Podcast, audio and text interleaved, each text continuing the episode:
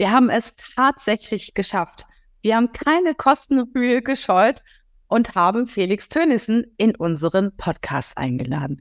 Felix, der die Unternehmerwelt aufmischt, der die Damenwelt aufmischt, der super Vorträge hält, sehr inspirierende Vorträge hält und weiß, was Unternehmertum bedeutet, was Führungskräfte brauchen, um erfolgreich zu sein. Wir haben aber auch in diesem Podcast erfahren, warum Felix gerne mal Albert Einstein treffen würde und wann es bei ihm beim Dating in die ernste Phase kommt. Hör gerne mal rein, schau ihn gerne mal an, es lohnt sich.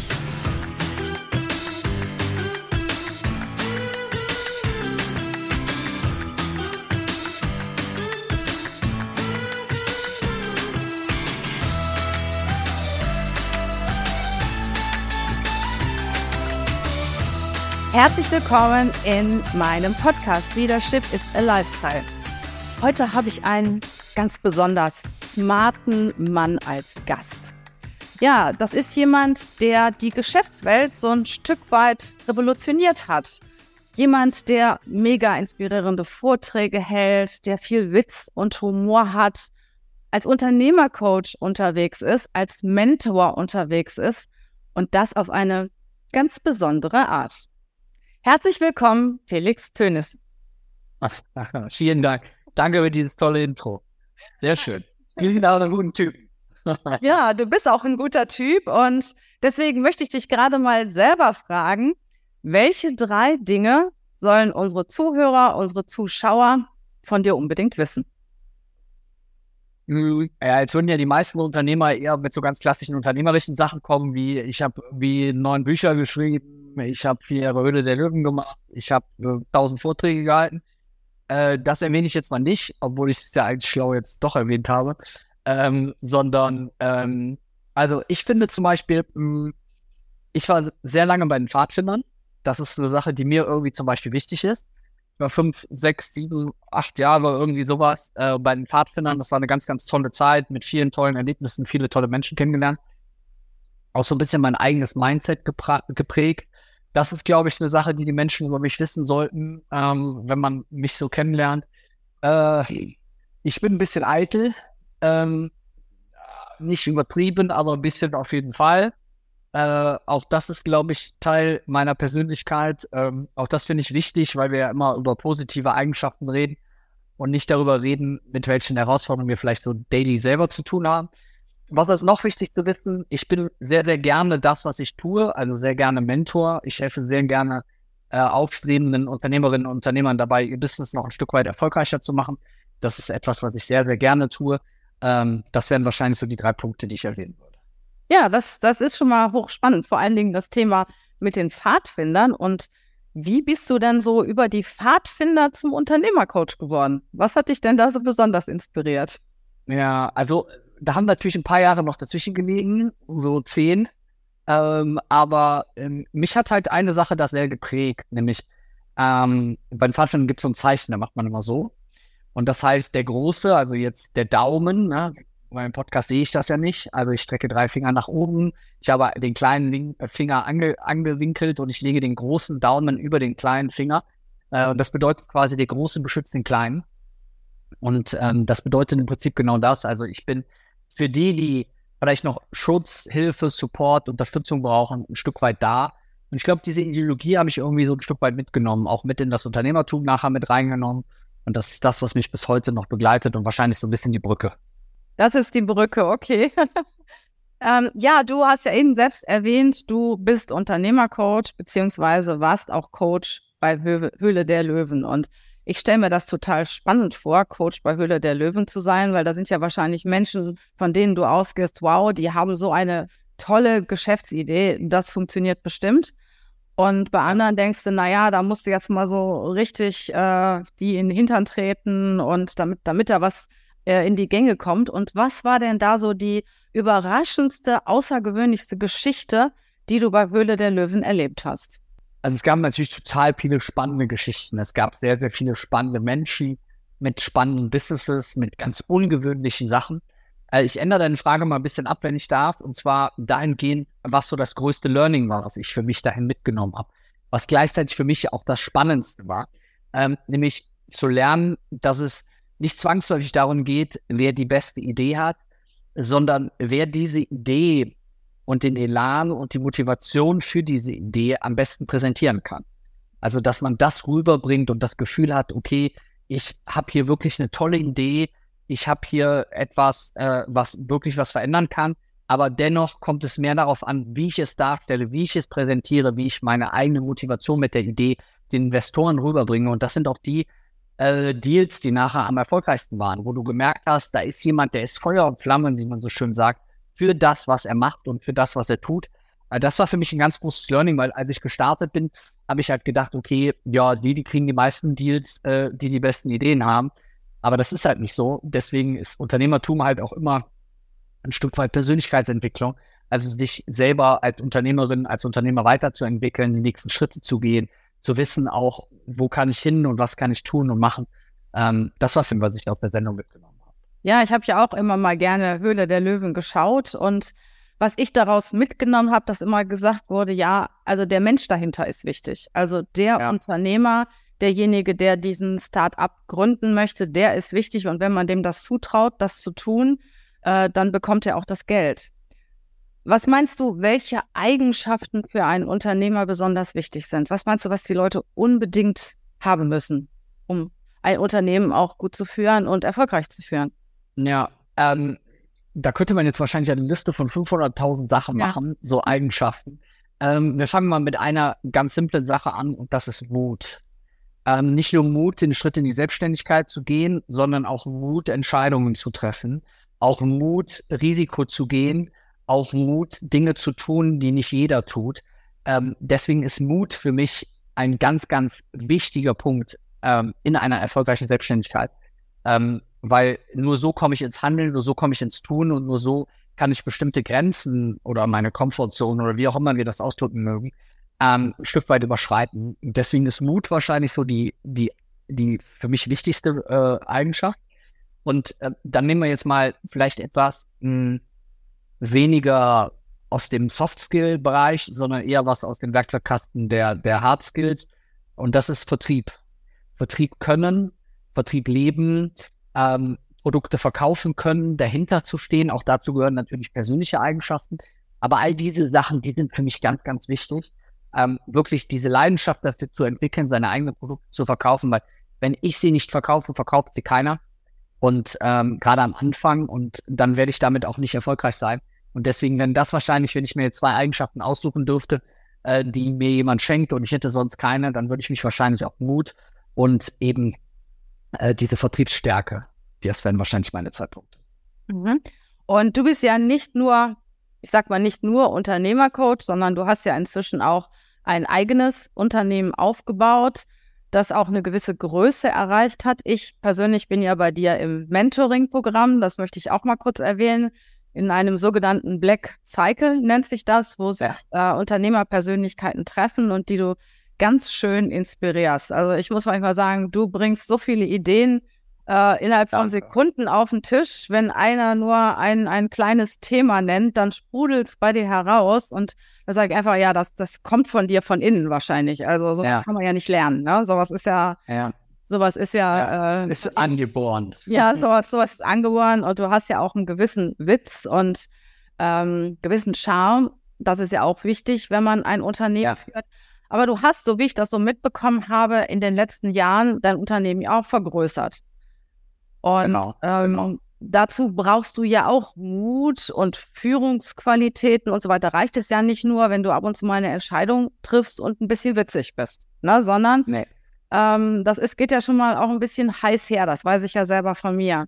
Was war denn da so das Thema, wo du gesagt hast, wow, also da habe ich mal tief durchgeatmet, da brauchte ich jede Menge Mut und da lasse ich jetzt auch gerne mal die Community von der Regina dran teilhaben.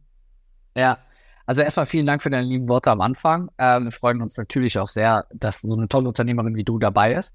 Ähm, und ja, du hast es eben schon gesagt, ich glaube, alleine mit Charme und Witz kannst du kein Unternehmen führen. Ähm, du hast ja ein entscheidendes Wort gerade schon angesprochen, das ist halt Leadership und das ist wahrscheinlich auch das, wo jeder wachsende Unternehmer äh, die meisten Erfahrungen mitsammelt oder so seine Sporen oder seine Fehltritte oder sonst irgendwas. Weil es ist da manchmal ein bisschen anders, finde ich, als so im klassischen Marketing. Im Marketing gibt es einfach so, ja, ich sag mal, erprobte Methoden, wo du weißt, okay, das oder das, so oder so kann das funktionieren. Im Leadership ist es ein bisschen anders, weil A, die Unternehmen noch weniger vergleichbar sind, B, vor allem die Personen, die du führst, natürlich wesentlich heterogener sind, als die Möglichkeiten, Werbung zu machen. So, weil jeder Jack ist anders, sagt man ja bei uns im Rheinland so schön. Und das ist halt so ein Faktor, der da halt eine extrem große Rolle spielt. Also hier nicht nur den Mut zu haben und vielleicht den Charme oder den Witz zu haben, das Unternehmen zu führen, sondern auf der anderen Seite auch zu überlegen, okay, wie kann ich das führen? Und auch hier habe ich natürlich auch irgendwann mal alleine angefangen, habe dann zunehmend mehr Mitarbeiter eingestellt. Natürlich auch viele Dinge falsch gemacht und auch viele Dinge haben nicht geklappt. Und ich hätte mir an der einen oder anderen Stelle vielleicht auch selber da nochmal Unterstützung holen sollen, um eben genau in solchen Bereichen wie im Bereich Leadership ähm, halt Dinge besser oder anders zu machen. Ne? Weil klar kannst du dir ein Buch kaufen, dann steht da drin, okay, mach regelmäßige Feedbackgespräche mit deinen Mitarbeitern. Ähm, aber es ist ja, Leadership ist ja viel, viel mehr als eben das, und das richtig zu tun und zu machen und die Mannschaft zu motivieren. Äh, ich glaube, das ist nachher einer der entscheidendsten Faktoren, ob das Unternehmen wächst oder eben nicht. Ja, ich glaube, da bist du bei einem ganz wichtigen Punkt. Ich meine, du bist ja jemand, der nach außen wirklich sehr locker, sehr offen, sehr witzig auftritt. Und äh, im Team bedarf es ja auch schon mal ein Stück weit Ernsthaftigkeit und äh, Voll. ja, ich sage ein Stück weit Dominanz auch, ne? Und, und Führung. Ja. ja. Und das ist halt eine Herausforderung, ja. ne? Also du hast ja auch manchmal, wo du sagen musst, das war halt auch bei mir ein Punkt. Also nicht alles ist, äh, das ist auch bei uns, ich sag mal, im Team wahrscheinlich, wenn wir noch eine Herausforderung haben, wahrscheinlich die Herausforderung, dass es manchmal dann in Situationen, in denen man Spaß und Lustigkeit an die Seite schieben sollte, ähm, dann auch noch ernsthaft genug bleibt. Also es ist im Prinzip ein Spagat darauf, eine Atmosphäre zu schaffen, wo die Mitarbeiter sagen, das macht mir Spaß, das ist toll, das ist klasse. Aber auf der anderen Seite auch eine Atmosphäre zu haben, wo ich sage, okay, hier zählt Professionalität, hier zählen auch bei uns letztendlich Ergebnisse. Und das ist ja so ähnlich wie, wenn ich jetzt unseren Black Circle zum Beispiel ähm, beschreiben sollte, also unsere Mastermind, dann ist es ja auch genau das, was ich versuche da zusammenzubringen, dass man sagt, ich bin mit Leuten, mit denen kann ich ein Vino trinken, Spaß haben, lachen, sterzen und keine Ahnung was. Aber genauso kriege ich auf der anderen Seite auch Tipps und Hilfestellungen, um mein Business besser und erfolgreicher zu machen. Und genau diese zwei Sachen im eigenen Unternehmen, aber auch in seinen Produkten zusammenzubringen, das ist eine große Herausforderung, weil es immer mal ein bisschen zu der einen oder immer mal ein bisschen zu der anderen Seite kippen kann und du immer wieder versuchen musst, das so ein bisschen auszutarieren. Ja, das, das weiß ich auch, weil wir sind ja auch recht lustig auch im Team und äh, ich habe ja auch schon mal in meinem Podcast erzählt, wenn eine schlechte Nachricht kommt, dann legen wir unsere Sachen weg und tanzen durch die Büros, um einfach wieder ja. frei zu werden mental und ich bin auch schon gefragt, ja, wie kriegst du denn da die Ernsthaftigkeit in dein Team? Ja. Wie, wie bekommst du es denn dahin, dass sie auch alle Qualität liefern, dass sie ihre Arbeit ernst nehmen und dich auch ernst nehmen? Und da muss ich sagen, ich ja. kann was sehr gut. Also ich kann auf der einen Seite ja. mit den Leuten lachen, aber auf der anderen Seite auch weiß jeder, wer die Chefin ist und hat auch Respekt vor mir. Und das ist halt die große. Kunst, das zu können, keine Rolle zu spielen, sondern immer in so verschiedenen, in so verschiedene Situationen reinzuschlüpfen und dann auch sehr authentisch zu sein und Voll. da auszuleben, oder? Wie meinst du? Ja, total. Total. Also ich sehe das vollkommen genauso. Bei mir ist es ja auch so, ne, dass äh, ich manchmal dann natürlich auch mal in einer Situation die Ernsthaftigkeit auch nochmal ermahne. Und dann zum Beispiel sage, so Leute, das hatten wir jetzt irgendwie in einem Teammeeting, da ging es um so eine Banalität und dann haben alle darüber gelacht und fanden das lustig, aber so nach einer Minute habe ich ja gesagt, so Leute, komm. Und dann wurde aber immer noch, und dann habe ich gesagt, Leute, jetzt müssen wir mal ganz kurz uns bei ihm zusammenreißen, weil es geht auch um eine sehr wichtige Sache. Und die können wir nicht auf so einer humorvollen Basis jetzt aufbauen, sondern jetzt geht es wirklich darum, eine Lösung zu finden. Also für mich ist halt immer wichtig, dass man ein klares Ziel hat und dass klar ist, was man erreichen will. Und wenn das klar ist, darf der Weg dahin gerne humorvoll, charmant, lustig oder sonst irgendwas sein. Aber wenn man die Ziele verfehlt, weil man Humor, charmant sein oder was auch immer mit Unprofessionalität verwechselt, ähm, dann hat man ein Problem. Und da ist mir einfach ganz, ganz wichtig, dass man da eine gute Brücke schlägt und das gut hinkriegt. Ähm, und da versuche ich so ein bisschen darauf zu achten. Und du hast ja dann auch welche, die mehr in der einen Richtung auch als Mitarbeiter sind, mehr in der anderen. Herausfordernd wird es auch natürlich, wenn du nachher verschiedene Ebenen eingebaut hast. Also wenn du nicht mehr nur noch der eine Kopf oben drauf bist, sondern du hast eine erste und eine zweite Führungsebene zum Beispiel. Und du versuchst diese Mitarbeiter dann ebenso anzulernen, das in ihrem Leadership, in ihrer Art zu führen, aufzunehmen, dann fällt es denen ja teilweise sogar noch viel schwieriger oder schwerer als, als du, als, als dir selbst. Weil du hast es schon die ganze Zeit so mehr oder weniger praktiziert und wenn du das jetzt jemand anderes antrainieren musst, dann ist das halt immer eine große Herausforderung. Also ich glaube, das ist immer was, wo man immer noch mehr lernen kann. Ähm, für Mitarbeiter, die länger bei mir sind, die kennen das, die wissen das. Ich habe auch mal eine Phase, wo ich sage, okay, Leute, wir passen gerade die Zahlen, ich müssen jetzt da mal richtig Gas geben. Und ich habe auch mal eine Phase, wo ich sage, ach komm, wir gehen jetzt alle zusammen Mittagessen, machen zwei Stunden Mittagspause. Ähm, da gibt's jede Phase, aber gerade für neue Mitarbeiter finde ich, ist das so eine Herausforderung, weil die müssen ja auch so eine gewisse Flexibilität haben. Die müssen auch mal ein bisschen lockerer sein. Dann dürfen sie auch gerne noch mal ein bisschen ja verbissener, professioneller vielleicht sein und das ist andere unprofessionelles. Aber das ist, glaube ich, auch für die oft eine große Herausforderung, wo ich so merke, dass die manchmal nicht genau wissen, okay, äh, ist jetzt schon zu Ende mit dem Lustigsein und fängt jetzt schon die Ernsthaftigkeit an. Da muss man nachher, glaube ich, so für sich selber so ein bisschen so die Waage finden. Ja, wie, wie gelassen und wie streng bist du denn als Chef? Ist es dir wichtig, wirklich ja. nur die besten Mitarbeiter zu haben, nur A-Mitarbeiter zu haben? Trennst du dich schnell von den Leuten? Schaust du dir das eine Weile an? Oder wie gehst du mit Mitarbeitern um, von denen du nicht ganz so überzeugt bist? Ja, alle rausschmeißen. Nein. Ähm, also es gibt ja unterschiedliche Arten, damit umzugehen. Und ähm, am Anfang habe ich das gemacht, was wahrscheinlich alle machen, äh, dass ich viel zu lange an Mitarbeitern festgehalten habe und einfach gedacht habe, okay, die entwickeln sich noch weiter, okay, da kommt noch was. Also ich gebe jedem die Chance, sich weiterzuentwickeln, die nächsten Schritte zu machen in der Art zur Arbeit, Führung. Ich gebe jedem ausreichend Zeit im Onboarding, in der Einarbeitung und so weiter und so weiter und so weiter. Und ähm, Nichtsdestotrotz musst du halt auch den richtigen Zeitpunkt finden, wo du sagst, okay, pass auf, hier scheinen wir nicht weiterzukommen. Das macht hier jetzt gerade keinen Sinn.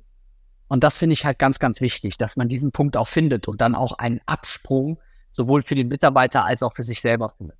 Also ich gebe jedem bei großen, wichtigen Themen, gebe ich jedem eine zweite Chance.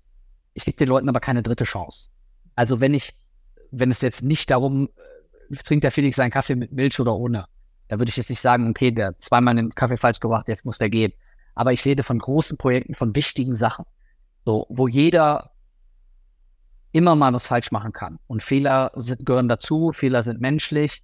Und du weißt es auch, es ist ja kostspieliger, jemand Neues zu finden, als die bestehenden Mitarbeiter eben im Unternehmen eben zu binden oder zu halten oder weiterzuentwickeln. Äh, aber nichtsdestotrotz muss man sich an manchen Stellen natürlich auch Fragen stellen, ist der oder die Mitarbeiterin zum Beispiel gut für das Teamgefüge? Ähm, welchen Beitrag leistet diese Person wirklich fürs Team? Das sind alles so Sachen, die man sich am Anfang äh, stellen soll. Ich versuche immer, dass wenn ich mich von jemandem trenne, mich dann im Idealfalle relativ früh von demjenigen trenne. Also das heißt, wenn ich jetzt jemanden habe, der bei mir in der Probezeit ist und ich merke so nach drei, vier Wochen schon, irgendwas hakt da total, irgendwas hat da nicht gepasst, dann versuche ich das so nachzujustieren und mit demjenigen auch abzustimmen. Aber dann kann es auch schon mal vorkommen, dass ich dann nach zwei Monaten sage, okay, hey, ich glaube, das funktioniert für beide Seiten hier nicht so gut. Dann bin ich nicht der, der dann sagt, ich probiere es neun Monate. Also bei mir ist die Kündigungsquote innerhalb der ersten, ich sag mal, drei Monate relativ hoch, wahrscheinlich, also wahrscheinlich sogar überdurchschnittlich hoch. Dafür ist meine Kündigungsquote ab Monat vier oder fünf auf jeden Fall wesentlich geringer. Also ich versuche schnell rauszufinden, ob das passt vom Verhältnis von der Zusammenarbeit, damit ich, wenn, nicht so ultimativ viel, also ich hatte jetzt eine Mitarbeiterin, die hat am 1.5. angefangen und am 23.5. war das Arbeitsverhältnis schon zu Ende. Ja. Also nach drei Wochen. Weil wir halt beide gemerkt haben, okay, da hatten wir komplett unterschiedliche Vorstellungen, da scheint irgendeine Art von Misskommunikation stattgefunden zu haben. Und dann macht es keinen Sinn, wenn diese Mitarbeiterin zwei Monate da ist, ich dann die ganze Zeit investiere, äh, um dann erst festzustellen, dass es keinen Sinn macht. Ja, ich kenne das auch äh, aus meiner Tätigkeit, aus dem Konzern, dass man dann immer sagt, ja, dann versucht man es nochmal und nach der Probezeit, nach sechs ja. Monaten sagt man, ach, ich weiß nicht, wir würden uns das ja ganz gerne noch zwei, drei Monate angucken. Dann kündigt man denjenigen zwar, gibt ihm aber eine Kündigungsfrist von einem halben Jahr oder so, damit man dann nochmal gucken kann. Und ich sage, das ist genauso wie in einer Beziehung, wenn man am Anfang merkt, das stimmt. Ich wollte es gerade sagen. das Ja. wird sich auch Ja. nicht verbessern im Laufe der Zeit, ne? Ja, Äh, da Ja. gibt's ja diesen Spruch, aber das war jetzt, wäre jetzt noch, ja, sag du. Da gibt's ja diesen Spruch, äh, hire slow and fire fast. Und Ja. da ist was Wahres dran. Ja, total. Aber ich wollte es gerade genau mit dem Beispiel auch erklären. Also wenn ich jetzt eine Frau kennenlerne, äh, erstes Date, zweites Date, drittes Date, also sagen wir mal, man kommt mal so weit, dass man sich irgendwie zwei Monate getroffen hat. Aber es ist ja ganz häufig so, dass es entweder in den ersten zwei Monaten schon gescheitert ist und nicht geklappt hat. Und wenn es dann aber die ersten zwei, drei Monate geklappt hat, dann ist es häufig so, dass es dann nicht nur vier, fünf Monate hält, sondern von mir aus ein Jahr mindestens oder noch länger. So, also ich bin da halt genauso. Ich versuche in dieser Erstphase relativ schnell das rauszufinden. Ähm, darum gebe ich mir da auch immer Mühe, versuche die Leute auch in der Erstphase gut zu unterstützen im Sinne von Onboarding, im Sinne von, was machen die anderen Mitarbeiter? Klar, hast du da auch mal, hatte ich auch Fälle, da habe ich jemanden vier Wochen lang, habe ich einen Großteil des Onboardings gemacht, weil die Person sehr viel für mich arbeiten sollte. Und die Person hat mir dann nach vier Wochen gesagt, ja, Felix, das passt irgendwie nicht. Und ich habe mir dann gedacht, boah, was ich da jetzt an Stunden reingeknallt habe, das ist natürlich dann immer sehr ärgerlich. Ja. So, Kommt mir aber ähm, Frage, wie deswegen, Wie machst du denn das Onboarding mit Ja. einer zukünftigen Partnerin?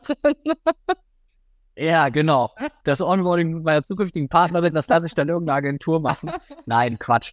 Aber ähm, das ist natürlich was, was da als Rolle spielt. Also wirklich frühzeitig rausfinden, ob es passt. Dann lieber mal den Finger in die Wunde legen, dann lieber mal an anderer Stelle was testen, ähm, als dass man sich nachher in irgendeiner Form verpflichtet und merkt, es passt eigentlich für beide Seiten nicht. Genau, und das hat ja auch was mit dem Niveau deiner Mitarbeiter zu tun. Ne? Ich sag mal, wenn du jetzt fünf gute Mitarbeiter, richtig gute Mitarbeiter hast und drei, die nicht so gut performen, die ziehen die fünf Jahre runter. Ja. Total. Oder auch, ähm, ich sag mal, das hat man ja früher in der Schule gesehen, ne? So gute Klassen, äh, wenn da ein Schüler nicht so gut war, der wurde automatisch ein Stück weit besser. Besser. Und umgekehrt genauso. Der gute Schüler hat sich dann irgendwann mal fallen lassen, weil er gedacht hat, naja, warum soll ich das denn machen? Ich kriege ja auch so meine Eins oder zwei, weil die anderen sind ja eher Genau. ich, ne? Ja, genau.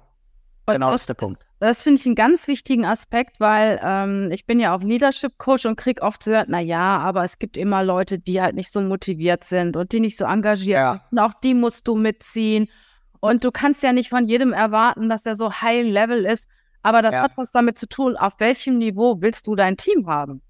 Ja, genau. Das ist halt genau der Punkt. Und dann muss man halt auch irgendwann merken, auch ähm, bei Mitarbeitern, die vielleicht auch schon länger da waren, ob die diese Entwicklungen gegangen sind, ob die Entwicklungen mitgegangen sind. Also ich hatte auch Mitarbeiter, die haben, waren im ersten Jahr, in den ersten anderthalb Jahren gut und dann sind wir halt weiter gewachsen.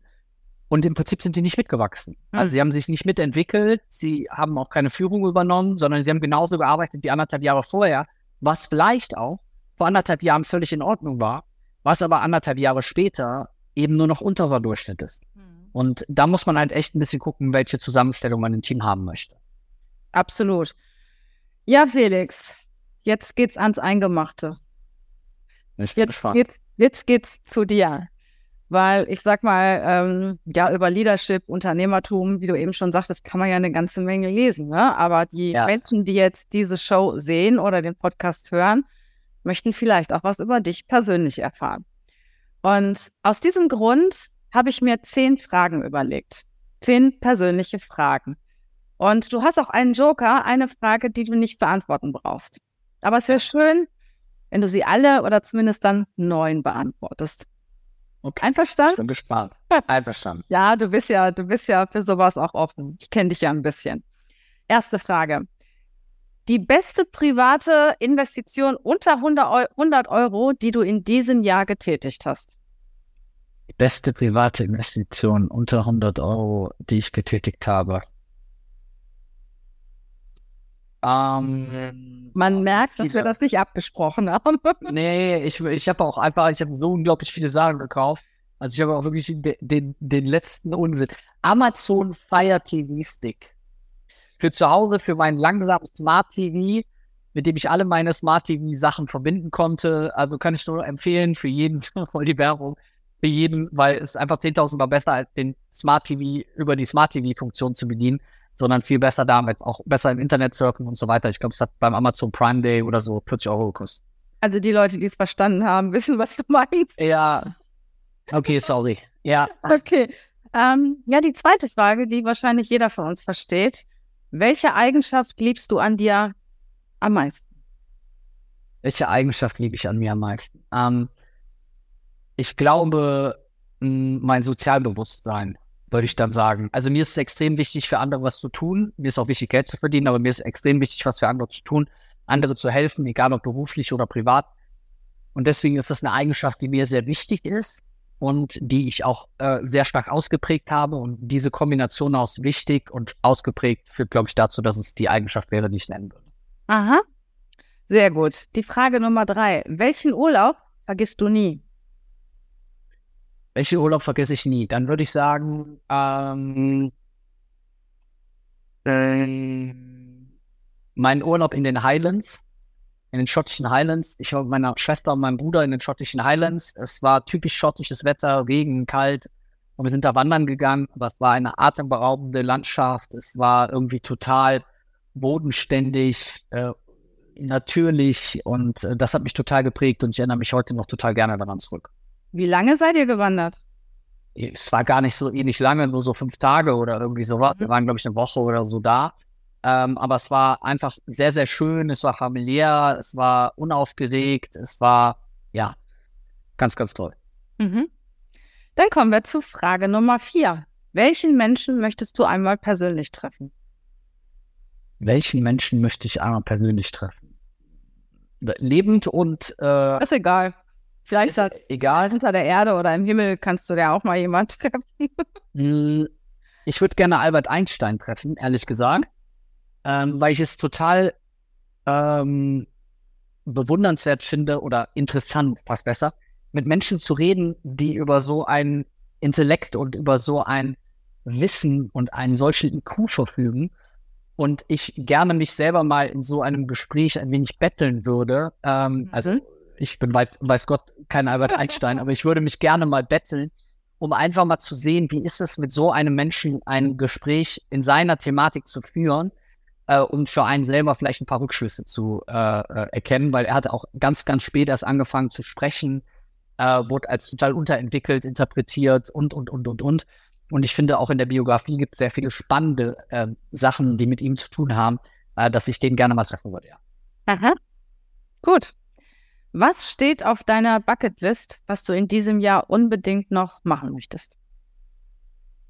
Ich baue gerade ein Haus meiner Bucketlist steht, dass ich gerne dieses Jahr, so knapp, dieses Jahr gerne eine Nacht dort schlafen würde. Mhm. Selbst wenn es dann ohne Fenster und einfach auf dem Betonboden ist. Aber äh, das, das steht auf meiner Bucketlist, das würde ich gerne machen. Ja, gut. Und äh, mit 43 als Single mal so richtig privat, hege ich natürlich auch noch den Traum nach äh, Frau, Heirat und Kinder. Das wäre halt schon noch was, was auf meiner Liste irgendwie ganz weit oben steht, also vor jedem Umsatz oder jeder Kundengewinnung. Wo kann man sich denn bei dir bewerben? Vielleicht interessiert sich die ein oder andere. Ja, gerne. Einfach bei Instagram, bei Instagram äh, anschreiben. mit Foto, ne? mit Foto, ganz wichtig, mit Foto und mit äh, den Top-Charaktereigenschaften. Nein, also die Charaktereigenschaften werden da schon ausschlaggebend, aber seien wir auch ganz ehrlich, also wenn es optisch nicht passt, ich meine, dann lernst du denjenigen, ja, das ist die Eintrittskarte und äh, bleiben darf man dann aufgrund des Charakters. Ne? Mhm. Ja. Was war deine interessanteste Begegnung, die du bisher in deinem Leben hattest? Oder wer war deine interessanteste Begegnung? Ja, meine interessant. Ich habe viele spannende Menschen in meinem Leben äh, kennengelernt. Ich nehme was äh, ganz anderes, nehme keine berühmte und bekannte Persönlichkeit, ich nehme meinen Großvater. Mhm. Mein Großvater war selber Unternehmer, sehr erfolgreich, war aber dennoch irgendwie Familienoberhaupt, Patriarch und Anführer der Familie, äh, hat meine Oma aus Händen getragen und ist für mich immer so aus Männerperspektive so das idealtypische, die idealtypische Beschreibung eines Mannes, in der vorausgeht, vorangeht, führt, auch mit hartem Regiment, aber einen ganz weichen Kern, ein sehr gutes Herz hat und alles für seine Frau tut, was man so im Leben tun kann oder tun sollte. Äh, deswegen äh, ist mein Großvater für mich so die inspirierendste Begegnung, die ich in meinem Leben hatte und bin sehr dankbar dafür. Aha. Sehr schön. Frage Nummer sieben. Wenn du ein Auto wärst, welches wärst du und warum? Boah, ganz einfach. Äh, ich wäre ein Ferrari Testarossa ähm, ein älteres Modell von Ferrari, weil ich ähm, das Branding, die Markenbildung etc. von Ferrari ganz außergewöhnlich gut finde.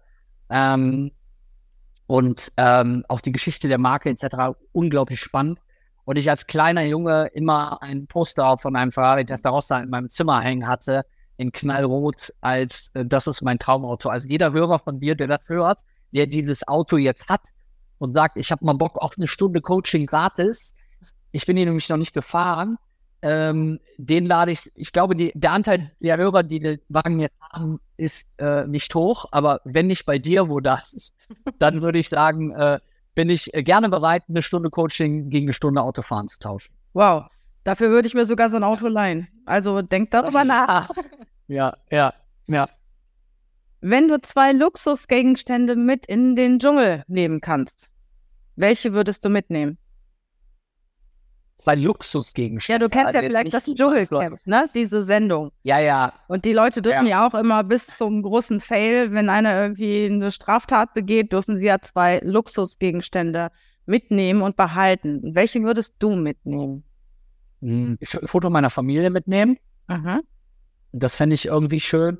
Ja, gut, ich muss jetzt den Survival Felix ein bisschen ausblenden, der bei den Pfadfindern war, der natürlich jetzt gerade schreit: Taschenlampe, Taschenmesser, äh, äh, Feuerstein und keine Ahnung was. Ähm, das würde ich mir sonst bei den anderen leihen, die das äh, mitgenommen haben. Aber ähm, ich glaube, das zweite wäre Musik. Also ich würde gerne, ich glaube, ich würde mich schwer tun, die ganze Zeit ohne Musik zu sein, weil ich bin total ja, musikalisch im Sinne von Musik hören, nicht im Sinne von Musik spielen. Das wären wahrscheinlich meine zwei Sachen. Musik und ein Foto meiner Eltern oder meiner Familie. Das ist gut. Musik höre ich auch ständig beim Aufstehen ja. und beim ins Bett gehen. Ja, ja. Ja, jetzt kommt eine Frage, die nicht fehlen darf. Was bedeutet Erfolg für dich? Oh, Finde ich aber einfach. Erfolg bedeutet für mich, jeden Tag das zu tun, was ich liebe, das gerne zu machen, meine Zeit damit zu verbringen und viel Geld damit zu verdienen. Sehr gut. So, jetzt kommt die letzte Frage. Ich finde es ja toll, dass du bisher jede Frage auch so schnell und so ehrlich beantwortet hast. Die letzte Frage ist, vervollständige diesen Satz. Am wichtigsten in meinem Leben ist mir. Wichtigsten im Leben ist mir meine Familie und die Beziehung zu meinen engsten Freunden, Freundinnen und Menschen in meinem Umfeld. Mhm. Vielen Dank, Felix, dass du den Joker nicht gezogen hast und dass du alle Fragen so ehrlich beantwortet hast. Und ja, sehr gerne. Jetzt möchte ich gerne am Schluss dieser Show das Wort an dich übergeben. Du darfst unseren Hörern, unseren Zuschauern noch etwas mit auf den Weg geben von dir. Ja, sehr gerne. Also ich gebe den Leuten erstmal mit auf den Weg, dass ich es ganz toll finde, dass jeder, der deinen Podcast hört, sich intensiver mit dir auseinandersetzt, weil ich finde, und das darf ich gerne öffentlich zurückgeben, du bist eine ganz tolle, vorbildliche Unternehmerin. Man merkt dir an, mit welchem Enthusiasmus du an deinem Business hängst, wie viel du dafür gibst und auch mit welcher Leichtigkeit du auch dein Team führst und dennoch sehr, sehr erfolgreich bist. Und ich glaube, da bist du für viele ein tolles Vorbild, wo man sich viel ähm, bei einem Podcast oder was auch immer, einem Gespräch oder auch deiner Unterstützung als Dienstleisterin bei abgucken kann. Deswegen glaube ich, wäre das was, was ich äh, gerne mit auf den Weg geben will.